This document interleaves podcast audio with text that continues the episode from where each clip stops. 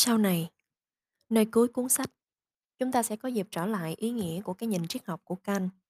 Nhưng vì chúng ta vừa xem qua phần dành cho trí tưởng tượng siêu nghiệm trong triết học của ông, nên chúng ta sẽ thử so sánh lập trường của ông và lập trường của những triết gia như Heidegger và thuyết cơ cấu của Levi Strauss.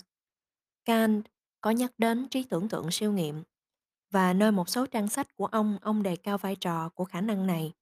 Tuy nhiên, rút cuộc, nhất là khi tái bản cuốn phê bình lý trí thuần túy, ông đã dành quyền tối thượng cho công việc tri thức, cho trí năng. Chính vì thế, ông vẫn đứng trong truyền thống triết cổ truyền Tây Phương, coi con người là Logos, một tinh thần có sẵn những tri thức tiên thiên mặc dầu ông nói. Nhắc luôn rằng, tri thức chỉ thực sự có khi ta kinh nghiệm sự vật. Theo ông, ta kinh nghiệm thì mới có tri thức về vạn vật, nhưng ông lại cho rằng kinh nghiệm của ta được hướng dẫn bởi những phạm trù tức quan niệm tiên thiên. Những quan niệm tiên thiên này phải chăng chỉ là một sự trá hình của những linh tượng trong thuyết Platon và những ý tưởng bẩm sinh trong thuyết của Descartes. Còn như Heidegger, và nhất là phong trào khoa học nhân văn ngày nay, đại diện bởi Levi Strauss và Michel Foucault lại không coi Logos là bản chất con người nữa. Họ nói bản chất con người là mythos. Đúng như nghiệm xét của Freud, con người sinh ra như một mớ những kích thích mù quáng lớn lên trong ảo mộng và chết đi khi vấp vào thực tại. Các khoa học nhân văn ngày nay coi chủ thể là một sinh hoạt lạc lõng và rất ít khi đạt được tri thức khách quan. Nói gì? Tri thức trong lĩnh vực sinh hoạt tình cảm, ngay cả những sáng tác khoa học cũng chỉ là những giả thuyết, hướng dẫn tới những khám phá mới mẻ. Nhân đó Heidegger đã quyết thế giới hình thành thế giới nơi trí tưởng tượng siêu nghiệm của ta.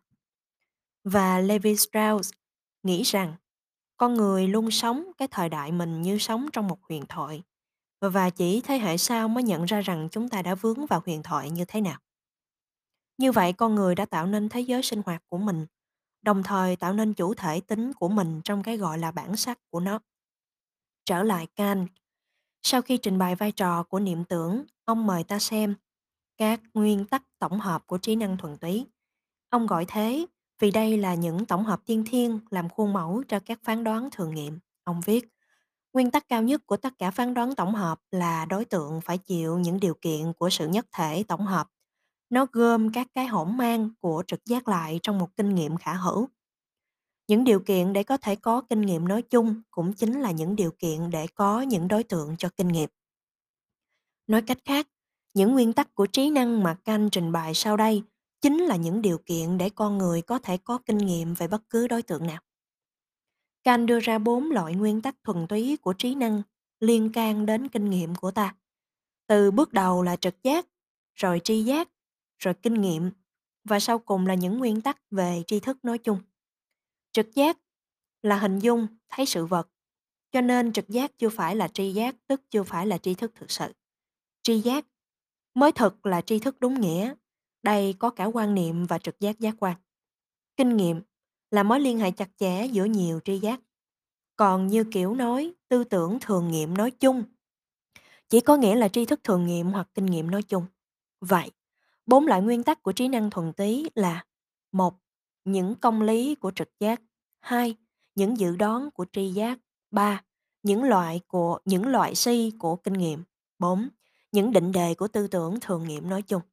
Một lần nữa, Canh nhắc rằng chỉ những nguyên tắc của trí năng thuần túy cung cấp được quan niệm cho luật lệ suy tưởng, còn kinh nghiệm chỉ là những trường hợp cụ thể nằm trong định lực kia mà thôi.